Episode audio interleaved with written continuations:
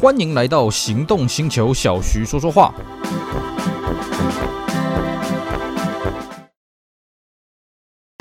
纯正欧洲制造 Skoda Kamiq 新年式搭载全速域 ACC 与车道智中，搭配全彩数位仪表，全部拥有就是这么简单。生活休旅新境界 Skoda Kamiq。 Skoda 聪明的就懂。Hello， 大家好，我是 Celsior， 非常高兴呢，又在这边跟大家聊聊天。今天我们一样来跟各位继续聊聊 Honda 第8代的 Civic 这台车的故事。好的，我们在此前呢已经花了相当多的篇幅来跟各位介绍这台横空出世的8代 Civic。 为什么说它是横空出世呢？因为它的设计思维还有它呈现出来的感觉呢，跟历代的 Civic 真是完全不一样。毕竟这个时候啊，日本国内呢对于这种三厢四门的家庭轿车市场已经越来越小啊，年轻人呢基本上不带买车，就算买车呢也买 minivan 啊，也买 SUV 这种车型。传统的这种三厢四门的家庭轿车呢，在市场上越来越式微。可是另外一方面，在新兴国家地区，比方说像东南亚啊，比方说像传统的美国市场，他们呢对于三厢四门的轿车呢，还是不断的崛起，这个需求非常的畅旺。所以呢，这一台身为全球战略车的8代Civic 要如何兼顾日本国内市场去吸引年轻人来买啊，去吸引更多人来买，还有就是在海外市场呢，要兼顾海外市场的审美观呢，就成为这一代设计上非常重要的一个地方了。那这一代呢，我们之前跟各位讲过，它的设计主轴就是一个字，叫做华啊。当然这个华，豪华的华，它是一个日本的汉字啊，不大能够用中文的意思直接100%的去涵盖。那这一代呢，也做了比方说像 cabin forward 的啊，比方说像这个太空舱的双层100版的造型呢，在都透露出相当多的学问了。所以呢，我们之前花了非常大的篇幅来跟各位讲8代 Civic 它的设计，还有它在市场上的表现。那我们今天这一集呢，主要是跟各位讲讲8代 Civic 实际使用起来给我的感受，然后我们还会补充它在海外版本的一些发展的细节。好的，8代 Civic 呢，因为台湾受到这个泰国的关系啊，所以台湾投产呢是所谓的日规的版本。当然了，在投产之前呢，曾经有传说过台湾也要做美规的版本，因为东风本田呢，它做的就是美规的版本。不过呢，我必须讲啊，真是千谢万谢，台湾没有做美规的版本，因为小弟我呢，真的觉得美规的版本看起来太过朴素。毕竟我们之前有讲过，美国市场对于轿车呢，不希望它做的太复杂，它希望线条单纯一点。所以美规的8代 Civic 看起来就没有像日本的8代 Civic 这么的有层次。所以台规呢走的是日规的，我觉得非常庆幸。这个外观呢非常的绚丽啊，看的就是百看不厌的啊。那么这个车子呢，实际上当然你说外观是给人看的嘛，我们实际坐在里面呢是自己用的啊。实际上我们发现有几个有趣的地方，这边来跟各位聊聊啊。首先第一个，这一代的车型呢，它的车长跟车宽都比上一代大幅的拉大。我们之前有讲过，它在日本已经从5字头的车身变成3字头的车身，从小型车变成中小型车变成中型车了啊。那理论上它内部的宽度应该会增加，可是根据我开过7代跟8代，我觉得8代内部的宽度增加的并没有那么的明显啊。7代的内部也不说很窄，但是8代我觉得它车宽都已经拉宽了那么多了，怎么内部的空间没有很大呢？那我就看了一下这个原厂的资料，它就说了，因为它门板里面有 ACE。防撞钢管所以它的门板比较厚，那变成说它内装的这个空间呢就会缩的比较小一点啊。不过没有关系哦，它的内门把开门的造型很特别啊。我们一般门把呢是上面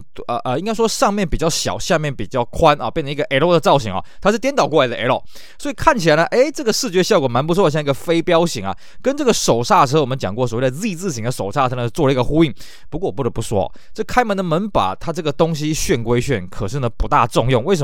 因为如果你开门门把的上半部比较多的话，下半部比较它成一个倒 L 的状态了等于说你的指甲容易去勾到这个我有发现，好在我的指甲不算是很长。对一些女孩子呢，她们就抱怨说，这个开门门把比较不太方便了再来就是呢，它有一个我看不懂的设计，就是它的中空头枕这8代的 Civic 它的椅子是完全重新设计，跟7代一点概念一点关联性都没有。那它中间头枕的中间的有一个镂空我不大清楚它这个设计的用意是什么。但是像我这个人有一个习惯我习惯在车上睡午觉喜欢累的时候在车上睡一下。当然我们要跟各位讲，如果你跟我一样有这坏习惯的话呢，你一定记住，你在车上开冷气睡觉的时候，一定要把车窗降下来一下不然你有可能会一氧化碳中毒。那像我们在睡觉的时候呢，我们头都会靠到这个头枕那头枕如果有中空的话，通常它头枕本身的硬度会很硬所以呢，我在这个8代 Civic 上面睡觉的时候，其实都不是很好睡好在它前座椅可以滑的距离还蛮大的，我必须把我自己的坐姿调整卧姿调整成头不会去靠到这个中空头枕。那为什么这头枕要做中空，我真的是不大了解了啊。当然，八代 Civic 让我不大了解的地方还有一个，就是它后面行李箱盖的钥匙孔。你如果乍看之后觉得，哎，这个后面行李箱盖没有做钥匙孔，好像只能从前座那边啊拉那个手把的开关而已啊。其实不是的，它的钥匙孔放在右上的位置，而且它是在牌框，像我们台湾走的是日规啊，在牌框的右上角。你如果呢没有弯腰下去，你是看不到了。我也不知道为什么它要做这个设计啊，因为七代的设计我觉得就不错，那六代的设计它是比较下面。那六代 Civic 它设计有个很好笑的地方哦，它六代的设计呢是在这个牌框的右下角，但是呢它并没有对应到欧规的牌框。像在中国大陆它的六代 Civic 它就有一个问题是什么？它的钥匙孔会完全被大陆规格的这个车牌呢完全给挡住哦，所以呢它的后面的行李箱钥匙孔等于有跟没有一样。那美规的六代的这样 Domani 那种车型 Acura EL 这个车型呢，它就没有做后面的钥匙孔啊。那八代为什么它要坐在后面的右上角？这个我觉得有点奇怪，对于身材比较高一点，像我这种身高的人呢，就比较不是很方便了啊。那这是车尾的部分，车头这边呢，有一些话可以跟各位讲一讲啊。首先我们讲过这个车头设计的非常的新颖，然后前面又是这个对刷式的雨刷，但是不得不说，它采用这个对刷式雨刷是因为它的前面挡风玻璃很斜嘛，而且它为了这个挡风玻璃很斜呢，所以它开了一个前三角窗，并且把这个后视镜移到门板上面。问题是什么？问题它 A 度真的是很挡视线啊，我们自己在开，哇，这真的是个视觉杀手啊！它又不像休旅车，如果你是休旅车，毕竟你坐姿比较高，看东西比较多。那 Civic 这个车高不是很高啊，那车的 A 柱又这么的低斜，所以它 A 柱的死角还蛮大的哦。尤其在我们在这个左转右转马路的时候，一定要小心有没有这个行人在那边穿越，我都必须要身子这样子前后这样挪动好几次啊，去确认那个视觉的死角。我觉得这是它一个设计上的一个缺点啊。那么引擎盖打开之后，也可以发现它有一个很有趣的设计，什么？它的引擎盖打开，当然它这种等级的没有所谓的油压挺杆啊，它是一般的我们那种固定式的那种铁杆。它铁杆把它顶起来之后呢，当然这个操作上算是方便，可是我觉得它这个铁杆有一个奇怪的设计啊，它铁杆的末端哦接到的是电瓶的正极的正上方，但它铁杆的末端有做一些绝缘的设计，那电瓶的这个正极的正上方呢也有做绝缘的设计，但是看起来就是两个基本上视觉空间是重叠的，当然他们的这个立体空间是不重叠的，也就是他们还是有段距离。可是我就担心了，久了怎么样的哦？如果你的电瓶要升级什么的，正极这边搭铁真的要注意啊。尤其什么呢？这个电瓶很好玩，这个电瓶非常小。我们在玩所谓的 K6、K8， 就所谓的 Civic 五代、六代的时候，会发现哦，这个电瓶超级小了啊，35安培的就可以用了。那么到了八代 Civic， 你看科技进步了这么多，科技配备多了那么多，那电瓶还是小小一颗。所以呢，如果你对于这个车子要做一些电流上的改装呢，你势必要去扩大电瓶。扩大电瓶你就要注意啊，这个前面的这个引擎盖的挺杆啊，是不是会搭铁搭到这个？一定要格外留意啊、哦！当然啦，这些是我自己实际使用上的一些小小的抱怨啊、哦。当然还有我们之前跟各位讲过，它的后视镜放在门板上面之后，造成一些风切，因为这个乱流正好会产生在驾驶者的耳朵的这个旁边，就靠近 B 柱这个地方啊、哦，也是一个小小的缺点。但是呢，整体来讲，我觉得这个车子是瑕不掩瑜啊，因为这个车子呢，保值的程度真的是我历来接触过这种等级的轿车里面最强的，甚至 Toyota 的车子都还没这么保值哦。不得不说啊，台湾本田在台湾的市场操作上来讲呢，它各个车款几乎都是保值神器啊，比方说像 CRV 啦，比方说像 Fit 啦，比方说 Civic 啦，哦，都是同一车里面最保值的车子，这点真的是相当的神奇啊！甚至呢，我们当时都觉得，八代 Civic 哪怕是到产品中后期小改款之后呢，其实这个车子外观内装还是让人家看起来非常的炫，非常的新颖啊。我们就搞不懂为什么九代的 Civic 当它标榜，我们提早登场。九代 Civic 它的内装呢，当然跟八代一样都很前卫啦，只是八代那个时候是横空出世啊，九代你再长这个样子，大家觉得没什么新意、啊。更糟糕的是啊，这个九代的 Civic 的外形啊，它走的是比较像美规八代那种外形啊，感觉比较朴素啊。比方说车尾本来有所谓的小菊花，不管是前期的圆形还是后期的八角形，都很漂亮啊、哦，都很深邃。到了九代的时候呢，它改成比较朴素的这种包角式的尾灯哦，看起来就比较没什么了。那车头的线条也变得比较单纯了、啊。所以九代那时候上市的时候，我们大家觉得很失望。你虽然是说提早让我们去享受到下一代的 Civic， 可是你骨子里没什么改。那外观呢，把八代的特色都改掉了，也就造成了其实九代 Civic 的保值度就没有像八代这么的强啊。我们相信啊，在不久的将来呢，那个九代的行情应该会被八代的行情给逆超过去啊。所以呢，八代 Civic 这个车子现在在中古车市场非常抢手。尤其我们之前跟各位讲了 2.0 的版本 2.0 它配流是 K20A 啊，这个车子真的是一丢出来马上就被人家接走，毕竟当年它的销量大概占 5% 而已啊，这东西真的是可遇不可求啊。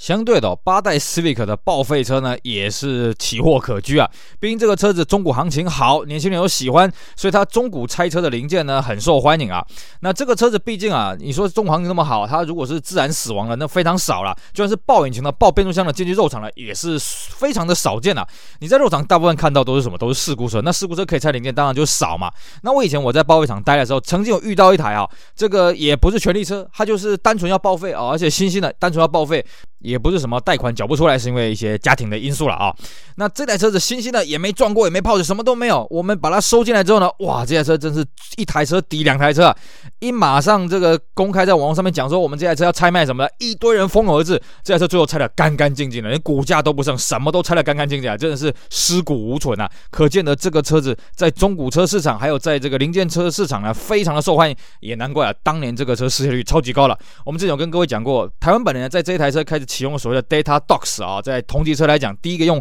DNA 微粒喷洒这种方式呢，对于它的失窃率的遏制呢，其实效果就普普通通了啊，也没有说特别的强什么的。因为这个车子呢，年轻人非常喜欢，尤其呢，原厂有做个很贴心的设计，就是它让你没办法直上钛把的零件，没关系啊，没办法让我直上原厂钛把的零件，坊间有一堆仿的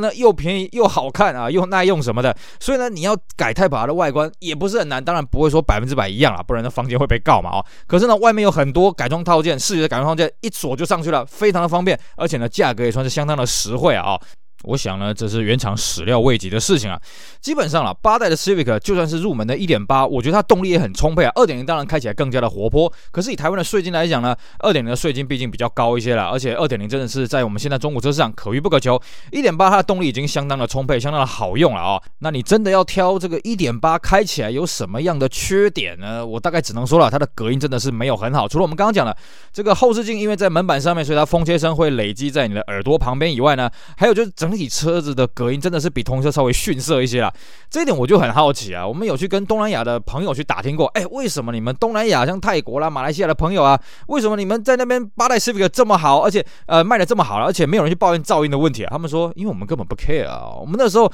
这个经济刚起飞嘛，大家才刚买车，哪有去管什么隔音不隔音的事情啊？所以这个算是我觉得八代 Civic 比较美中不足的地方。另外是什么呢？你在开车你在吹冷气的时候，尤其像我刚刚讲，我喜欢在车上吹冷气睡觉。那当然我车窗会降下来，那么你就会感受到这个压缩机的声音真的是很大声。当时的 Honda 车都是这样的，八代 Accord 也是一样，你会觉得哎呦，我花了100万台币买了一个车，怎么压缩机压下去那个声音啊，比那种40-50万的轿车还要再嘈杂，这一点我也是搞不懂为什么了，而且这个一直以来也没有什么解决的方法，反正就是习惯成自然了啊。好，这个是我们跟各位讲一讲这个八代 Civic 我实际使用起来的一个感受啊。那最后呢，我们再跟各位讲讲八代 Civic 在海外其他市场的一些有趣的事情啊。首先呢，在我们一海之隔的东风本田啊 ，Civic 是从八代就才开始投产的。那这个车子呢，哇，对他们来讲相当重要。可是我真的还是老话一句，我不知道为什么东风本田投产的是美规的版本啊，这个我真的是不清楚。那它投产的美规呢，有手排跟自排。不过呢，到了产品的晚期的时候，它有推出一个东风本田的自主品牌，叫做东风本田思明。那思明呢，走的是日规的外观，而且似乎是日规前期的外观，后期的外观我是没什么印象在大陆有生产。这个当然我不是非常确定，因为那时候我已经离开大陆了啊。那很好玩的是啊，这个大陆市场的反应也是跟台湾市场一样啊，就是说呢，这东风本田的版本呢，反正中古没那么保值，反而是这个思明走的是日规的版本呢，20行情很保值，而且呢，思明也有保留这个5速手排的版本啊，虽然它配备比较低、比较差一点，但它价格很实惠，中古非常的坚挺啊。那至于呢，这个美国这边呢，美国我们讲过，它不只有4门的轿车，它还有双门的版本啊，双门酷配的版本，但为了双门的版本为了强调它运动性啊，所以它的这个轮距啊来的比较窄一些，运动性比较强烈一些啊。而且呢，美国还有部分地区有发展到这个 LPG 的车型啊。那各位一定会觉得很奇怪，美规不是有所谓的油电版本吗 ？Civic Hybrid 为什么还有 LPG 的车型呢？这是有部分的州针对 LPG 的车子有购车上的一些优惠啦、一些减免什么的，所以它并不在全美广泛的贩卖，而且数量非常的少啦。那当然，我们讲到美规的八代 Civic， 大家因为津津乐道于这个所谓的性能版 SI 嘛。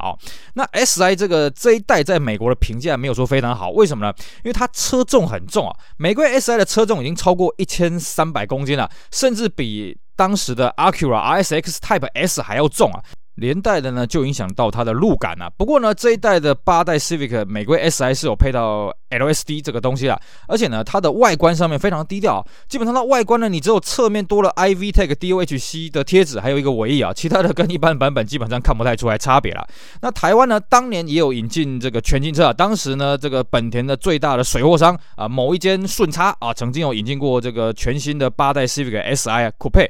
报价呢是148万台币啊！哦，现在听到这个数字呢，已经觉得非常的羡慕啊！因为我们现在呢，如果要原装进口一台普通版本的 Civic， 可能价格都不止这个价格了啦哦。当年呢还是 SI 的版本哦，还是双门的 SI 的 Coupe 的造型啊，非常的绚丽啊！不过很可惜呢，这间水货商呢后来也因为某些原因呢结束营业了，所以呢8代的 Civic SI 很多呢是从其他水货商进来的，不管是全新车或者外汇中古车，当然中古车比较多了，因为中古的行情当然比较低一些了哦。所以呢我们在路上要看到8代 Civic SI 的玫瑰版本，不管是四门的或者双门的呢，我觉得能见度都还算是有的啦哦。好，这是我们最后呢跟大家做了一点补充。好，以上呢就是我们今天节目内容，跟大家最后来聊聊8代 Civic 这台车子我实际开起来、实际用起来的一些感受，还有呢就是在海外市场啊，这个东风本田以及在美国市场的一些有趣的细节的变化。希望大家透过我们这一系列节目呢，都对8代的 Civic 有更进一步、更深度的认识啊。这台车子呢，我个人相当推荐，因为这台车真的设计的学问里里外外非常多。好的，以上呢就是我们今天节目内容，非常感谢各位收听，也希望大家去支持我们家精彩的节目。我是 Celsior， 我们下午再聊喽，拜拜。